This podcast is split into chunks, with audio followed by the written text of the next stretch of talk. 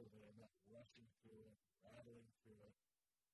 And my prayer is that the Holy Spirit literally embrace us with this. That, that which is alive in us, come alive in it.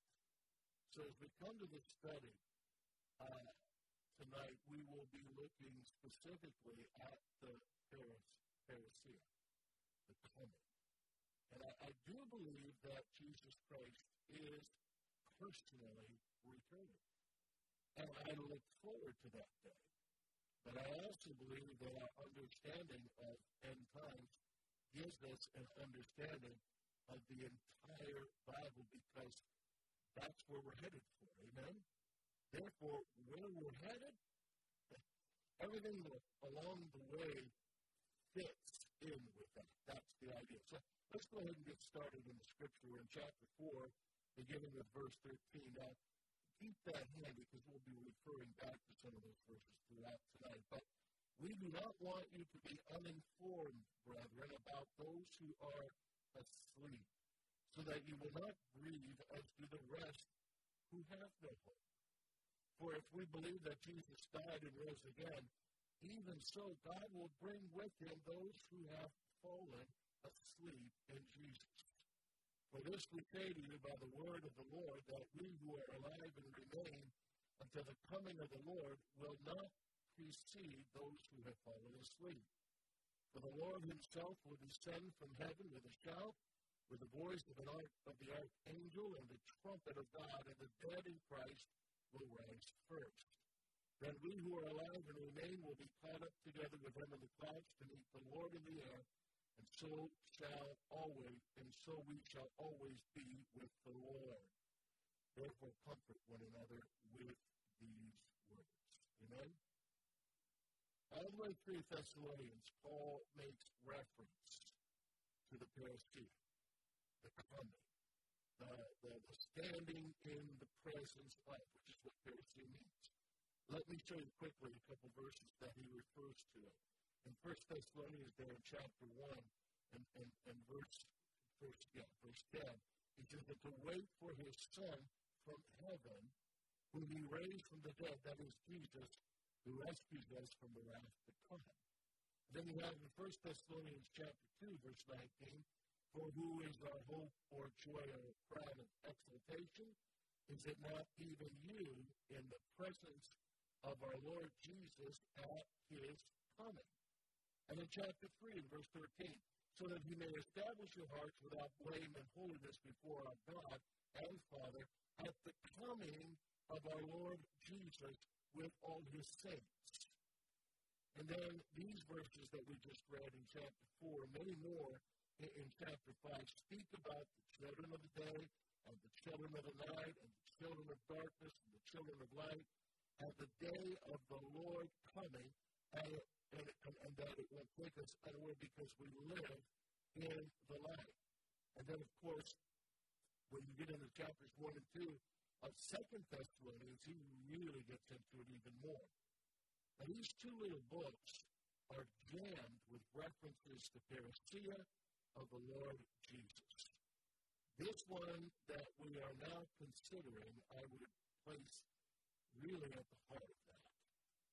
He really explains it to us here. And it takes us back to what he talked about when he went to Thessalonica. Do, you remember, again, I just want to pull back on the history. We've been setting the base all along here. Do you remember the accusation against him by the authorities? He said he's speaking of another king. You know, even Jesus, it says. So obviously there is reference there to the returning of the Lord. Now, you cannot speak to the reign of Christ unless you see its consummation in the parousia and the new heaven and the new earth that lies behind it. Now remember, remember, the kingdom of God is now. Not sometime in the future, not something that's, it's not. I, I, I'm going to say it to you as plain as I know how. I do not believe in the coming king concept. Jesus is not the coming king. He's the king who is coming. Hello. There's a big difference in that. And, and the kingdom of God is here. God is now. Paul says it exists now where? In the Holy Spirit.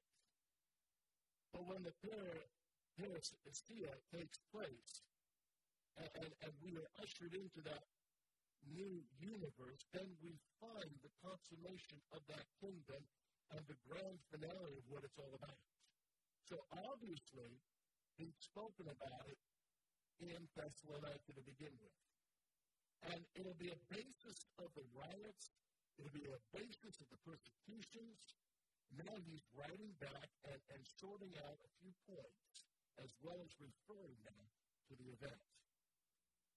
The early church, they speak so enthusiastically concerning the coming of the Lord Jesus. And I just said, far more enthusiastically than we do today. I mean, in fact, I, I hardly, I'm going to get in trouble for this, but I'm going to say it. Because I hardly ever hear or have heard a sermon on the coming of the Lord Jesus. I've heard sermons that have said that they were going to do that, but they didn't do it. They started talking about politics in the middle of it. That's not the coming of the Lord. We very rarely get down to what the early church was enthusiastic about. They were enthused specifically with the fact that Jesus the Lord, the King, was returning. Of course, they believed that it would happen in their own lifetime, right? And I see no reason why they shouldn't have believed anything else. I mean, remember the disciples hanging around when Jesus ascended? And, and the angel saying he's gone, and, and, and, and you men of Galilee, why do you stand gazing as you have seen him go? Go and preach the gospel. And, and they went and they did it, waiting all the time. He's coming. He's coming. I find no problem with that. I find that each age believes that their age is the last one. In AD 400 and, and 500, when Rome was collapsing, I mean, even Augustine said, this, this is it, boys. This, I mean, can you imagine a world without Rome? They never thought that tourists would come and visit those ruins. But, uh, you know, if Rome is collapsing, then Jesus was coming. That was the idea. And all through the ages, there have been those who have said, this is it. We can go back in, in our recent, back to World War II, World War I, all these other, but that's healthy. I'll just tell you right now in my book, it's healthy because it means that every generation has lived on the tiptoes of expectancy that he is coming. And he said, when he does come, he'll take you by surprise. So no one generation will be able to say, I know the day, I know the week that is that he's coming. We don't. We, we, we don't. We all live on the tiptoe of expectancy. So they have this enthusiasm, and Paul expresses that enthusiasm in this chapter more or else. But, but let me say this. There are three words in the New Testament that speak of coming. The word parousia. I've explained this again in our previous situation institution. Sessions. I'm watching Vince back there move the, the box so that I don't my life doesn't keep dropping out. But, you know, it, it's the being ushered into the presence of, parousia, into the presence of. You, you, you have come to this, this, this teaching, this session tonight, so we are all in the presence here. But along with that word, sometimes is another word that's used within the Greek is epiphania. Epiphania. Okay, basically means it means the shining. It means the brilliance, the magnificent, the majesty, the awesomeness, the overwhelmingness. It means appearance. And then there's another word that's used, and that word is apocalypse, which we translate actually the last book of the Bible, the apocalypse or the revelation. That means the dawning of. Revelation means the dawning of. Say the blinds, and you pull them back, and it's the letting the light come in. you see things as they really are. So the parousia will be the epiphania of his shining gloria, and then the whole world will see what truth really is. So in this chapter right here, we are dealing specifically with the parousia, but you'll have undertones or overtones of the epiphania, uh, the shining glory. This would be the apocalypse, the, avail- the unveiling, the revelation of the way things are. And he speaks all of this to the mood of the people in Thessalonica. And, and I find it very interesting, and I say that because this expresses Paul's mood about the parousia, and it also expresses what he told them and what they were now believing. The mood, notice, not once relates to the politics of the day. You can go through every verse that speaks of the second coming of the Lord Jesus in the New Testament, and you will never find any reference to politics. That's why, and I, am just being, you know, kind of editorial right here. Uh, I was flipping through uh, some documentaries on Netflix, and they had this four-part series on, on the coming of Jesus and all these things that are happening in the world and all this politics. I, I get kind of irritated when I continue to hear people who speak of the parousia, and they so often speak of either politics or Arabs or Israel, Israel Israelis, and all the rest of it that they put in there. I don't find that in the New Testament. Paul had absolutely no interest in the politics of his day and or any future day as far as that goes. No interest in heading up of, of world events at any time. To him, everything, everything zeroed in on the one person who was returning, whose presence they would stand in. Secondly, there was no morbid idle curiosity there. There's plain statements of facts, and, and that's it. Immediately seeing then how that relates to my life in the here and in the now. I find it a lot that is said these days, said about these days, about the coming is nothing more than some kind of Judeo-Christian theology. You pick up, even pick, you know how you go to the store and check out town, you see all these magazines hanging around? They got that one, you know, they call the National Enquirer. And you can find out, you can find there all the predictions of the future. You can go to the bookstore and pick up a book from some astrologer about the future.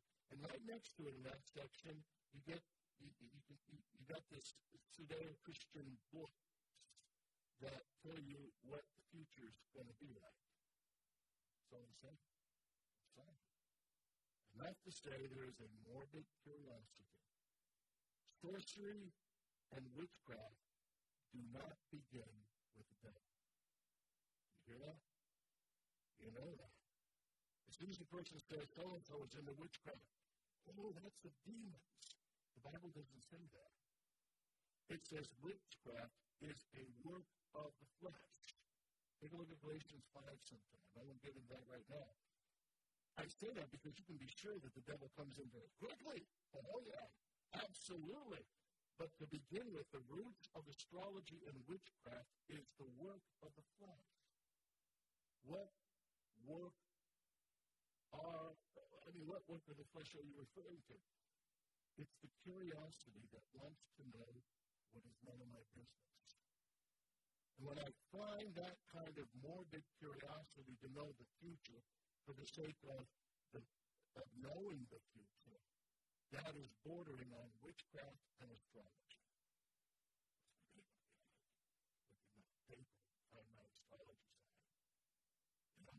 Feel bad for those people who were born under the bull. It's a lousy place to be born, you know what I mean? But you don't find that here. there's a fresh breeze that's flowing here. It's, it's simple facts that point me to the brightness of the glory of its coming.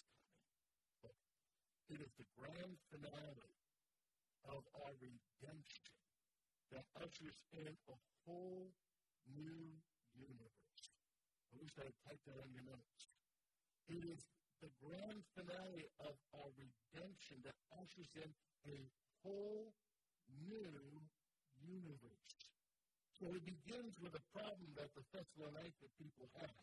And we explained that early on in, in, in, in at the beginning. people had died since Paul left.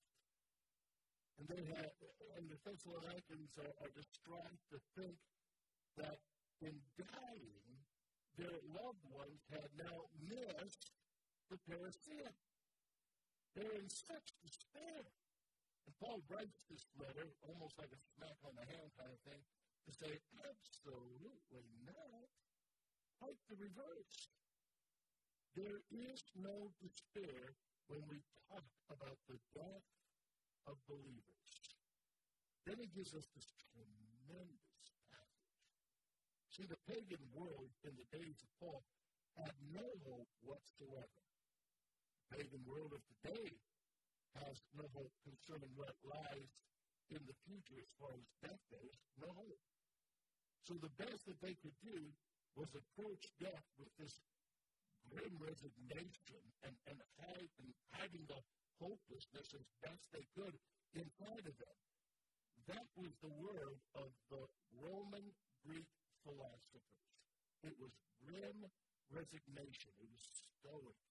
It was walking out into death. And it's hopeless. There's no hope. Some philosophers wrote, once a man dies, there is no resurrection. That is hopelessness. But that was the statement of philosophers of that day. Another one wrote, Those who have died without hope. Remember, I told you earlier that Thessalonica, it, it was the meeting place of all the minds, the philosophers, the cults, they all met there uh, in Thessalonica. This is what they believed. This, no hope, no resurrection. It's curtains. It's over. Someone wrote on their grave the epitaph. This is how they wrote it. I was not, I became. I am not, and I, I killed. That's his empathy path. Paul is giving us absolute, solid foundation for comforting one another. The word, the world gives us empty, empty words. It's no wonder that the pagans of the day became Christians when they saw how Christians died. It wasn't the miracles that convinced the Roman world. The miracles had their place, get me wrong. But what absolutely convinced the Greek Roman world in the days of Paul was how these Christians approached death. If a pagan did see something, hope of some kind of life after death, there was never any hope for their body. Did you hear me on that? When death, when death came, they said goodbye to their body. To them, any hope after life, after death, was dismissal. You're talking about a disembodied region. It's often called you look in, in the ancient books, the shades, the shades. No hope. There's no, no hope whatsoever. In fact, in Hebrews chapter 2, in verse 15, it divides the whole human race into two. T- take a look at it. I'm going to start part way in verse 14. It says that might destroy him who had the power of death, that is, the devil, and release, grab this, and release those who through fear of death were all their lifetime subject to bondage. You know you have to give something really to these pagans. They, they did think about it, for Pete's sake. They, they thought about it, and they said there's no hope. They, they thought about it and, and said there's no resurrection. The trouble in our country today is we won't even think about it. We suppress it. Everybody thinks that they're immortal, kind of thing. Coming out of that pagan world, and, and, and of course the Jews honestly weren't too much better off than that. They had no grand hope for what lay behind it. They, they, they, they weren't sure. Says in Timothy that, that Jesus brought immortality to light. Immortality was always there, but nobody knew much about it. Jesus brought it to light. So, Jew and Gentile, when it came to this, they came out of that world into a new world where Paul spoke of a kingdom, a coming, a life, a new universe, and now our loved ones have died. And they've missed it. You get the picture of their mood? Of all the things, I mean, miss a train, maybe miss a boat, but don't miss the parousia. That's the idea. What should we do? And it brought despair to their funerals. Have you ever been to a funeral that's despairing? Have you, have you ever been to a Jehovah Witness funeral? Don't. I have. And it's like, oh. Again, getting back to Thessalonica, not getting off subject, it brought despair. They've missed the parousia. And how can I enjoy it if they're not here? They'll miss their bodies. They'll miss the resurrection. They'll be floating around, you know, disembodied. They're going to be naked spirits. So Paul writes this passage, which is the foundation of hope. It shows us the absolute difference between a believer and a non believer in terms of hope. It is because of what we understand. It's because of what we rest in in the finished work that we now have hope when it comes to facing death. Listen to me carefully. Jesus died not only to deal with sin, but also to return man and the planet to normal perfection. Look at your neighbor and tell them we are not normal.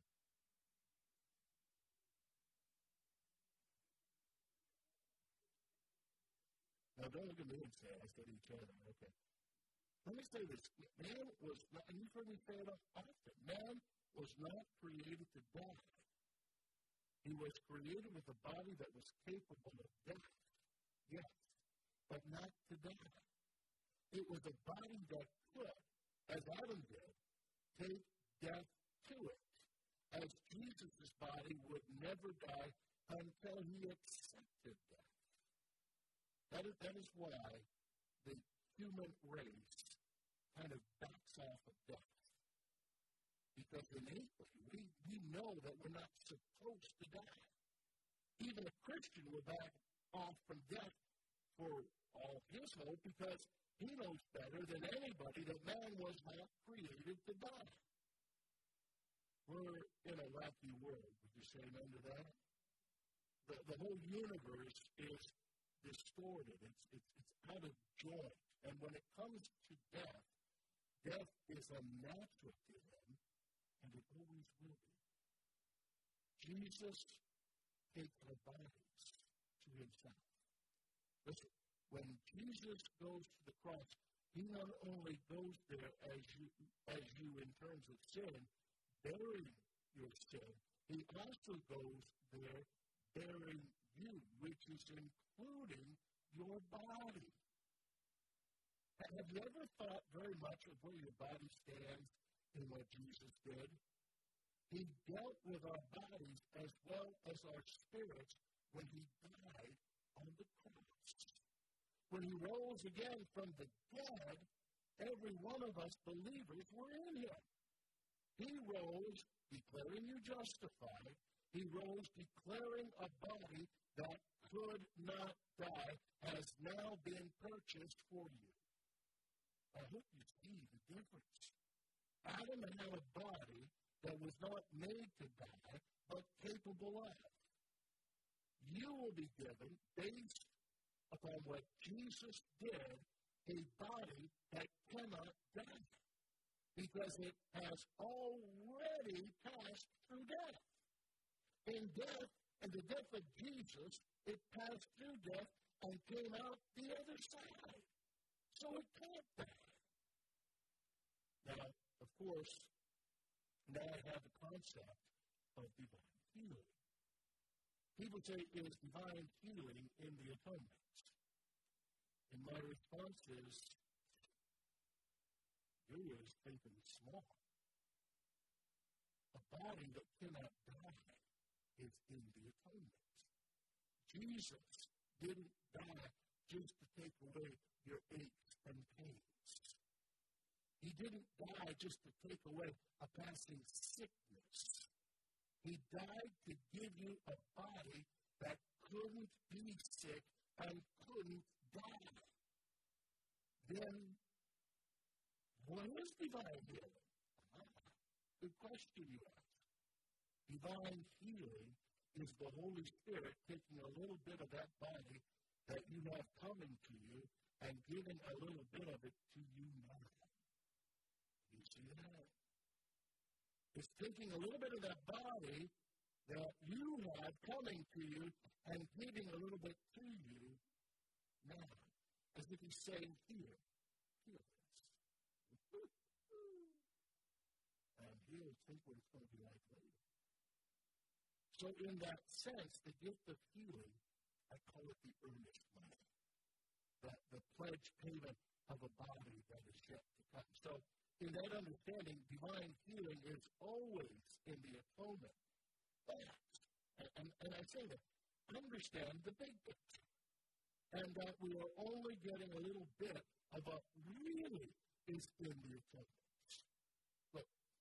Christian looks forward to a body given to him in the resurrection that cannot die.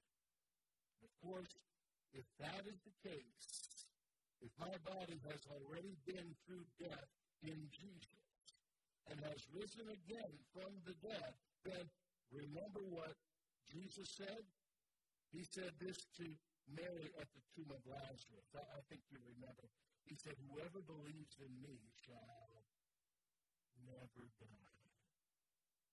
He says afterwards, Do you believe that? That's a huge statement. If you believe upon him, you shall never die. What did he mean? Have you noticed throughout the scripture, especially here, that no believer is ever said to die? It says they fell on sleep. Now, notice the words here. Verse 14, it says, For if we believe that Jesus died and rose again, even so, God will bring with him those who have fallen asleep in Jesus. You would have thought, Notice, however, when we look at them, he says the dead in Christ. So when we look at them, we see the absence of physical life and we say they're dead. But we say they're dead in Christ their experience of what we call dead in Christ is falling asleep. It's an incredible comfort. The suffering, the true suffering of death of a loved one is, is, is not in that person that you see, quote, dying. What they are experiencing in that moment is like falling asleep. The suffering is, is, is, is well, honestly, is of the person, who's calling the beholder, the person who's there, but they are going to experience like falling asleep. So they say, looking at them, they're dead. They're saying, uh, but they're saying, I fell asleep. Death has in it the terror packed by the pain, the horror, the falling asleep is beautiful. I have been around death more than 99.5% of most people. And I've watched over and over and over again the reality of a believer falling asleep as if they are in the arms of Jesus. You can put it like this, okay? Jesus died so we would fall asleep. Jesus died so we would fall asleep. That is because it says of Jesus that he died. It doesn't say that Jesus fell asleep. It says he tasted death for every man. But to those who believe upon him, they fall asleep. The foundation of the Christian hope when it comes to this is that Jesus died and rose again. Once I know that, once I understand what happened there, I look at death in an entirely different way. One of the greatest scriptures I find is in the stoning of Stephen. The stones are battering him. And if ever a man looked like he's suffering and, and he kneels there praying for his persecutors, as these huge rocks are smashing his body to pieces. And the Bible says what? He fell on sleep. I mean, come, what a time to go to bed. You would think that we would get an explanation of, of, of the suffering and the torture that he's going through. The Bible says the only way I can describe what happened to him is that he fell asleep. If you were standing there watching him, you would go away to relate the, the, the pain, the, the, the torture. The Holy Spirit says, no, no, no, don't think like that. You know what really happened because things are not what they seem to be. He fell asleep. That's how Christians die. He died that we might sleep. Let me remind you that whoever believes upon the Lord Jesus Christ never dies. Do you believe that? That's why when we come together afterwards, after somebody has fallen asleep, what do we, we celebrate life. Their bodies fell asleep, but they got up out of their bodies and walked into the presence of Jesus. As Paul says, to be with Christ, which is, by the way, far better. Or, or, or, or 2 Corinthians chapter 5, which says to be absent from the body is to be present with the Lord. Yes, so, so where your believing loved ones are right now is in the immediate presence of Jesus Christ. The problem is they don't have a body. Have you ever really thought much about it? Bodies do happen to come with a package, you know. Just saying. And we tend to take it for granted, but in 2 Corinthians chapter 5, Paul speaks, saying that he doesn't want to be naked. He said he'd rather wait for the parousia instead of having to lose his body. Because this one can be transformed without taking it off. They are in the presence of Christ, but without a body. Now, this points up the uniqueness in that book of the union, our relationship to God through Christ. Because you and I, believers, have a union with Christ that death cannot touch. In fact, let me, let, let me just put it to you this way. When you came to Christ, you died. And the Bible speaks of you being buried. And, and the way I understand that is expect, expressed perfectly in baptism. Remember, baptism is an expression, it's a statement, an affirmation of my faith. The faith that says, I deserve to die. And in Christ, I die. Would you please bear with me? That is why I like to then take that person and bury them under water. And then I bring them out of the water after about 30 seconds. Then I bring them out of the water because they died with Christ and they were buried with Christ, and now they walk in the newness of life. You are in the world, but you are not of it because you died by faith in Christ and baptism said it. Now you come back. And that man never dies. He is one, one with himself. It is a union that cannot be severed. Remember, the pagan looks into the grave with despair, hopelessness. The Christian looks into the grave and he weeps, but he says, not as others who have no hope. He is triumphed in his tears. We have a solid foundation upon which we live.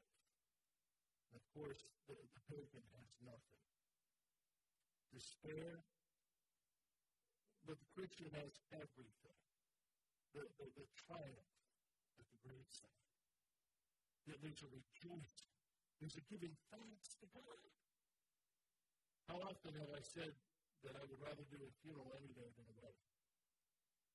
There is no more greater moment in my book of triumph than when a Christian stands by a graveside and, and you have come to the end and it's over.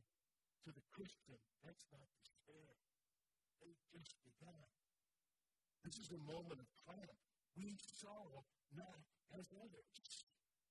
We look forward to the parousia. So, so what is going to happen at the parousia that causes us not to sorrow as others? First of all, it says in verse 16 of chapter 4 in 1 Thessalonians, For the Lord himself will descend from heaven with a shout, with the voice of the archangel, and with the trumpet of God. Now, that reminds me of Acts chapter 1 and verse 11. Again, why do you stand gazing up to heaven? The same Jesus who was taken up from you into heaven will so come in like manner as you saw him go into heaven. The Lord Himself. There's not going to be any angel sent on His behalf. No representative. It's going to be the Lord Himself. He who is now with us and in us by the Holy Spirit will be made manifest. The epiphania, the glory that we speak of, will be seen it will be the apocalypse, pulling the side of the curtain over, and he that we know shall be seen. It will happen in our history. This is not some spaced out event, friend. This is in our history. He who died in our history, rose in our history, ascended in history, shall return in history. It will not be something that you just feel all to yourself. It won't be just people disappearing. It is the historical objective of Christ. Uh, I hope you know what I mean. I can say Christ is in me and Christ is in you, but I can't see him. But there will be the day when an objective Christ, one that can be seen in space and in time in history, that's the one. And notice he uses there, in Acts especially, uses the name Jesus. We, we talked about that in our last session. Why Jesus our Lord? Remember, the name of Jesus is the name of his humiliation. When God became flesh and lived among us as a creature, as a fellow human, they called him Jesus. That's the name always associated with his humanity, with his living in our history. So here it is underlining the fact that that person, that Jesus, who was God in humiliation, whom we met in the Gospels, who died a historic death, now comes to bring to pass in history what he accomplished in history. Some people really do think of the return of Christ as is, is something that's just purely objective. Just an event that happens to you and then you're gone, and that's it. No, this isn't death. This is in our history when the Lord Himself shall descend from heaven. And it says, with a shout. Number one, the, the word Paul uses there was used by the chariot drivers. They used, it was associated with the military chariot drivers giving commands to the horses. It was also used by hunters who would call out to their dogs and, and, and directing them to where they should go.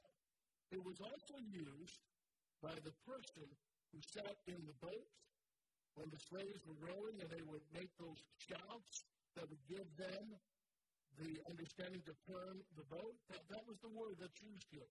It, it's a word that means an absolute, immediately to be obeyed, an urgent command.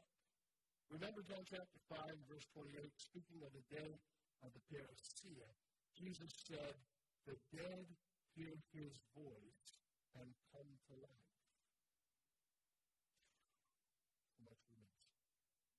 The ultimate Lord directing the resurrection. The word shout was used by the military of a war crowd in the midst of the victory excitement. They won! And now it's mopping up time. And their shout goes out all over. And that's where that was used. We've won! Let's let's go. I mean, it contains the urgency and the excitement of victory. And notice where it takes place in the air.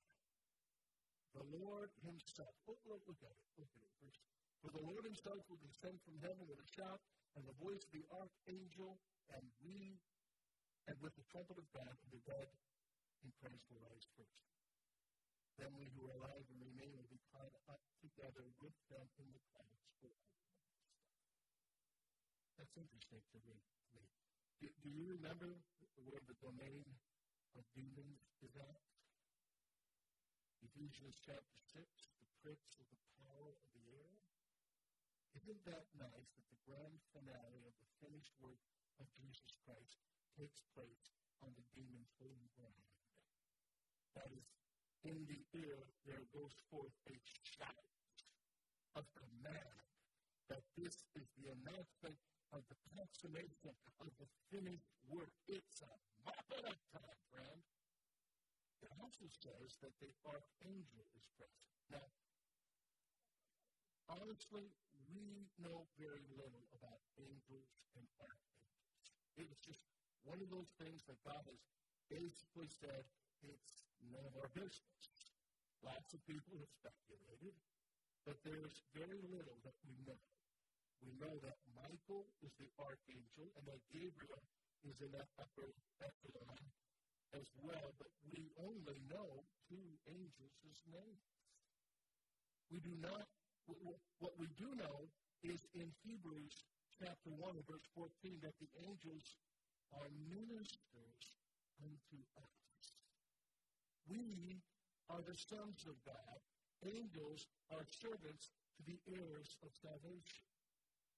So without pushing too much, the archangel Michael is spoken of in Daniel as being the special protector of God's people. So in seeing that when this world at its worst, when, when darkness and, and when the church is in the middle of that, the parousia, takes place, and the archangel is the one who ushers the church into a new universe. He who has protected God's people is now the one to usher them in to the new universe. It says it comes with a trumpet. Yeah, God's been dealing with me lately about trumpet. But it talks about the trumpet of God. And, and honestly, you know, I might as well confess, I don't I don't see it necessarily as necessarily as a literal trumpet blowing. This is a trumpet sound that is given to us, that is reverberating through the universe. And I see it more in the context of other verses, like, for example, Exodus 19. Remember when God is going to speak the Ten Commandments that there is a sound of, of a trumpet. It is somehow a sound that God has in the days past associated with the giving of some great crisis in an experience with Him. Revelation 1, when John was in the presence of the ascended Lord, it said he heard a voice like a trumpet. So there's an association there. And quite frankly, I, I don't know what it is. All I know is that throughout Scripture, it arrests people and says, listen, God's about to speak. That's the idea. That, that, then in picture language, in the history of the ancient people, Israel, you have heard this, this trumpet and shouts before in their history. Remember the walking around the walls of Jericho, and the walls of Jericho fell down when they blew their trumpets and shouted. It came down. Do, do you remember Gideon? They blew their trumpets and broke those pitchers and, and said, The Lord, uh, or said, The sword of the Lord, and Gideon, and shouted, and victory was theirs. I mean, and again, the idea that the church at that time will be pressured by the forces of darkness and bad times, parousia, and it is the end of all the enemies of God and the church.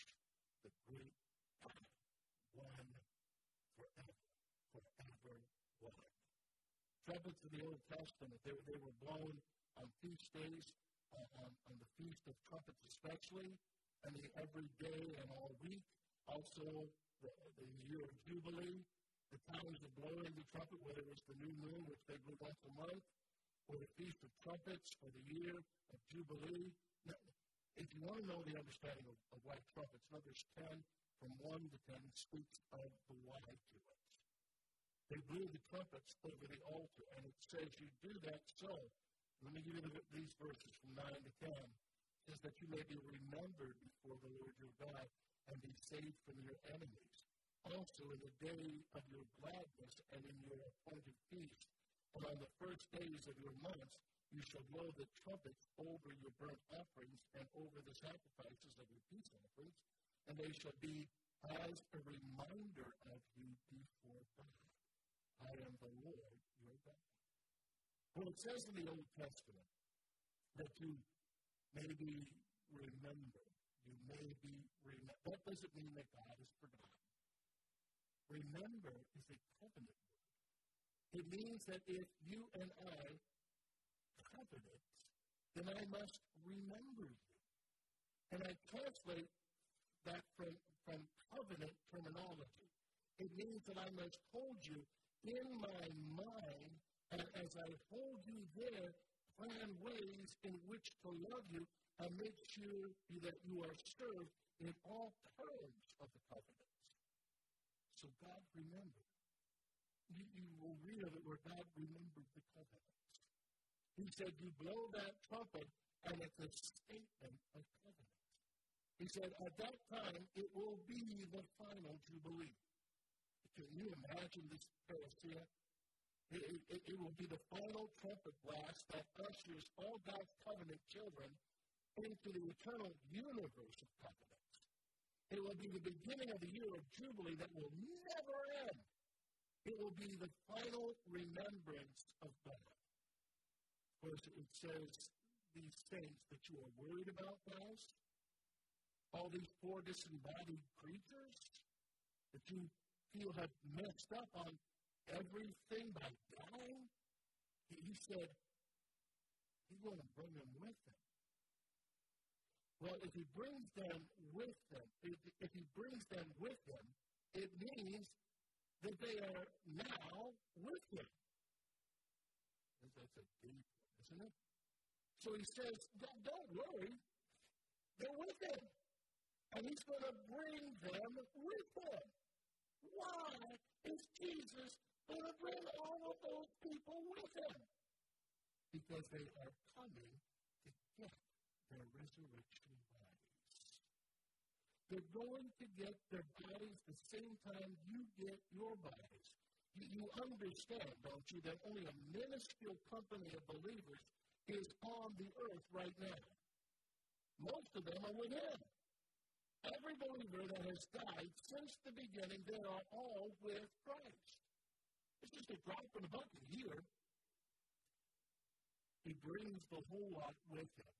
Now, of course, it is a kind of knowing as we are known. You do realize that Peter, uh, remember the, the, the, the, transfiguration, the great transformation, knew, he absolutely knew without any introductions that it was Elijah and Moses. He instantly knew who they were. Do you realize that you will instantly know who Paul is, who Peter is? You'll know them instantly. Every believer you will know even as you are known. No introductions, just immediate knowing. It says that as they are coming with them, we are caught up to meet them in the air. In 1 Corinthians 15, it speaks to this. It says, I'm reading 51, 52. Take, take a look at it from the screen. It says, Behold, I'm not used to this. I, I put it out there differently. But hey, now behold, I tell you this screen, we will not all sleep, but we all, but we will all be changed in a moment, in the twinkling of an eye, at the last trumpet, for the trumpet will sound, the dead will be raised imperishable, and we will be changed. In a moment, the twinkling of an eye, at the last trumpet, for the trumpet will sound, the dead will be raised imperishable, and we will be changed. Do you realize a blink of an eye is much longer than a twinkling? A twinkling of an eye is faster than a blink. In actual fact, because we live in 2023, we can almost leave it in the Greek. Because the Greek word there for twinkling is a word that we use.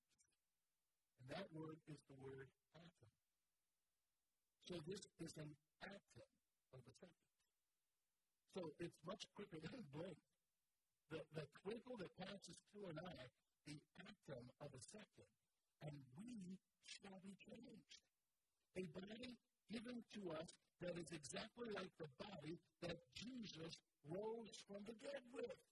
A body suddenly free from all pain, free from all deformity, incapable of sickness, and incapable of even a headache. Hallelujah. Immediately they're caught up. And the word caught up there, it, it's got in it the idea of great force. It's a, it's a grabbing. It's got in it the idea of, of sadness. Well, not sadness, sadness. Sometimes I wonder about myself. Sadness. Uh, it's, it's the seizing upon. And, and, and the carrying away by force. So here is the resurrection. We are carried and wait to meet the Lord in the air by force. The power of God entering into our bodies and bringing to us everything that Jesus died to give us. Philippians 3, verse 21 says, Who will transform the body of our humble state into conformity with the body of his glory by the exertion of the power that he has even to subject all things Mm-hmm. to himself. Then he says that we're caught up in the clouds. Does that mean it's going to be a northeast Ohio day?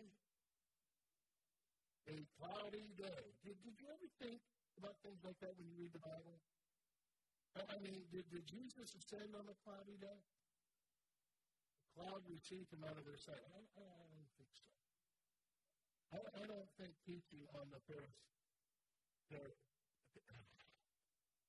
Parousia in Thessalonians that, that he's giving us a weather report, okay? Concerning that last day. Clouds. Jesus caught up in an ascending cloud. Have you ever noticed from the very beginning of the Bible, there's always been a cloud hanging around? Right, right there when they came out of Egypt, there was what? There was a cloud waiting for them. A cloud of Shekinah glory. And at night, it, it, it looked like a fire.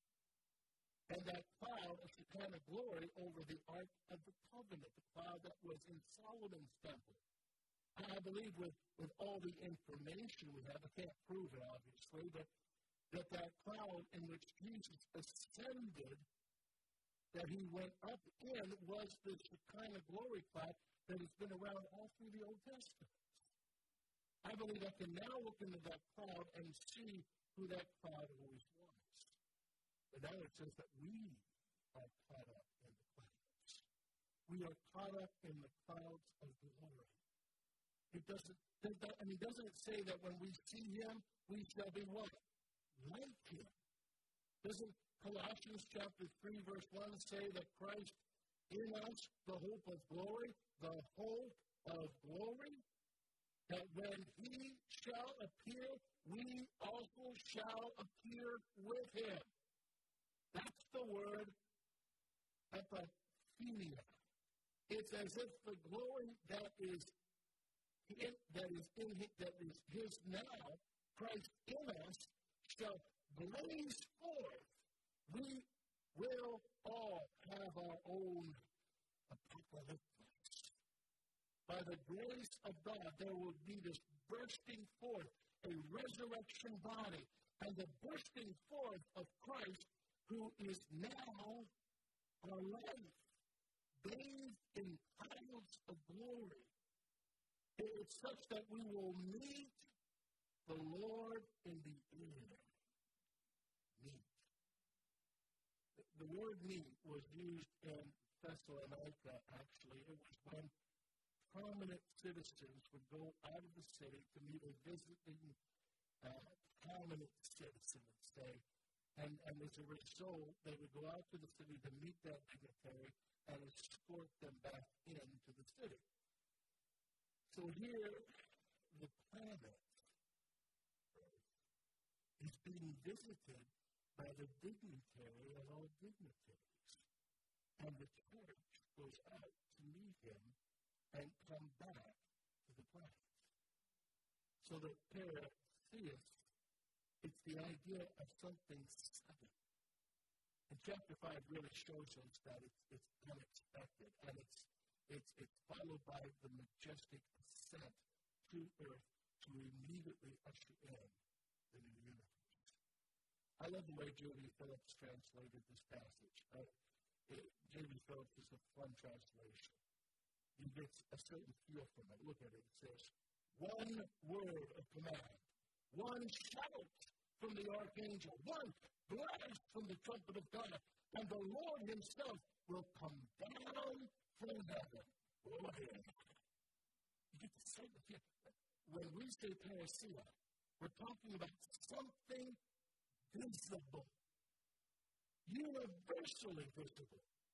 And please don't ask me how that could be because I don't know. But I'm dealing now with the infinite God and the infinite Lord Jesus Christ. And in a way that is so far out of my mind and into God's way and wisdom I wouldn't even ask how it could be visible universally. All I know is it is. The parousia is visible. It's open. It's no secret. It's public. Try and hide something like that. I mean, come on. It's audible. The sounds that reverberate throughout the universe. It wipes out one universe, and then it gives us another universe. As Paul says, do not be ignorant about these things. and he finishes by saying, comfort one. There's a number of things that Paul says, do not be ignorant about them. Right? And if you make a list, you'll find it's the things that the church is ignorant of. Don't be ignorant about spiritual gifts, and the church is generally ignorant about spiritual gifts. Don't be ignorant about the parousia. Most people read books about it rather than be book and see what the scriptures say. Ignorance is, is, is that dead end street, I call it. You know what, you know what that does? It, it, it just leads me to fear. It leads me to confusion and it leads me to distress. It's the truth that will set you free, my friend. What does this truth do? When my ignorance is clear, what does it comfort me with? The thing above all things is that it gives me a perspective on life. I, I realize this life is, is, is only and to have that, that's the first time I'll enjoy this life. When you know that this life is only the beginning. This life is, well, I'm, I'm going to end it with a little, uh, how, should, how should I put it? And, uh, I'll, I'll say it like this. It's an example I've given before, I think it fits really well here. Like a a restaurant, right? On special days when you go to that restaurant, that special restaurant, be it your anniversary, and that restaurant has a for you. And you have your reservation, and you go in and they set you down, and you visit as you sit there, and they put before you a little bowl of really, really good breadsticks. Mm. You came here to eat at this restaurant. And there's other people that, that are waiting around that are nibbling on these breadsticks as well. And every so often, you see the maitre d', he'll come out and, and, and call out one of the parties, your table is ready, and, he, and, and you've been sitting there. And beside you is the Smith family sitting there. And the maitre d' comes and says, Party of Smith, your table is ready. And Smith kind of smirk at you as they go in. Every time someone goes in there, they you catch a glimpse. You get to catch a glimpse of what's in there. Because the doors open just long enough so you, you, can, you can see inside. And then the door closes. Smith are not in there. They're inside. Finally, they, they call the death party. And the great delight I put down my breadstick, have eaten, and go into the restaurant. Why? Because that's the reason I came in the first place. And somebody might pass by and look where I was sitting, waiting to go in, and say, oh, in the shame. They never got to finish the breadstick. Who cares about the breadstick? I'm in there at the greatest restaurant cutting my steak, sitting by my deck breast, over and beside my ribs, over here beside.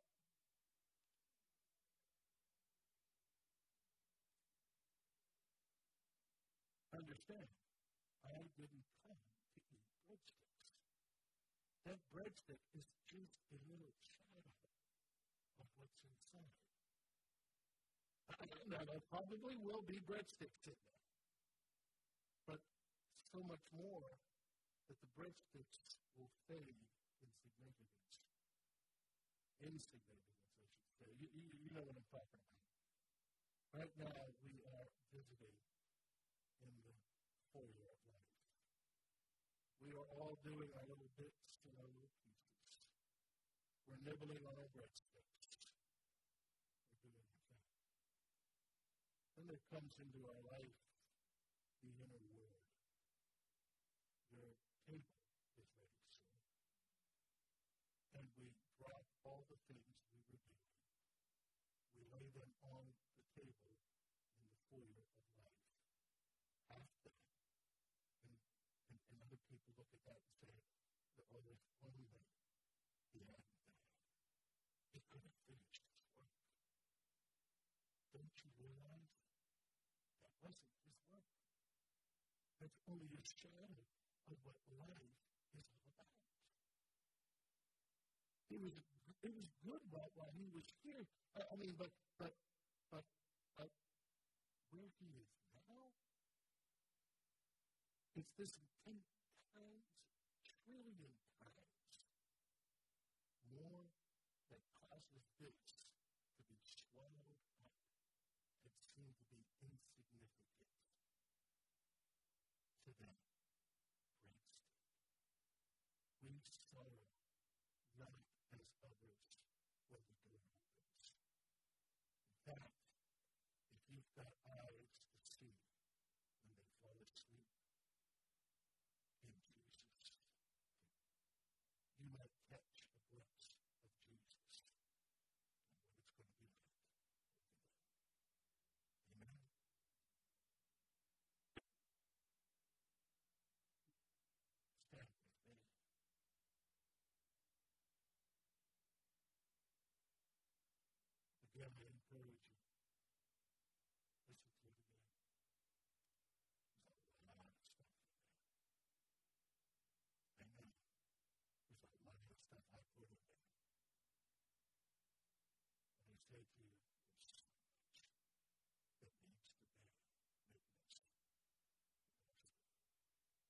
thank you for tonight.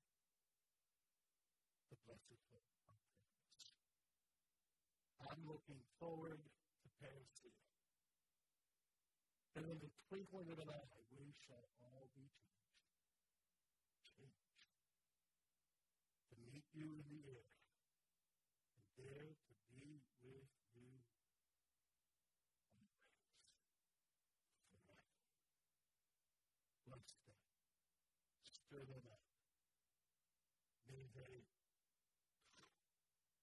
may they find themselves overcome by your Spirit bearing witness in their spirit. Love on them. May there be a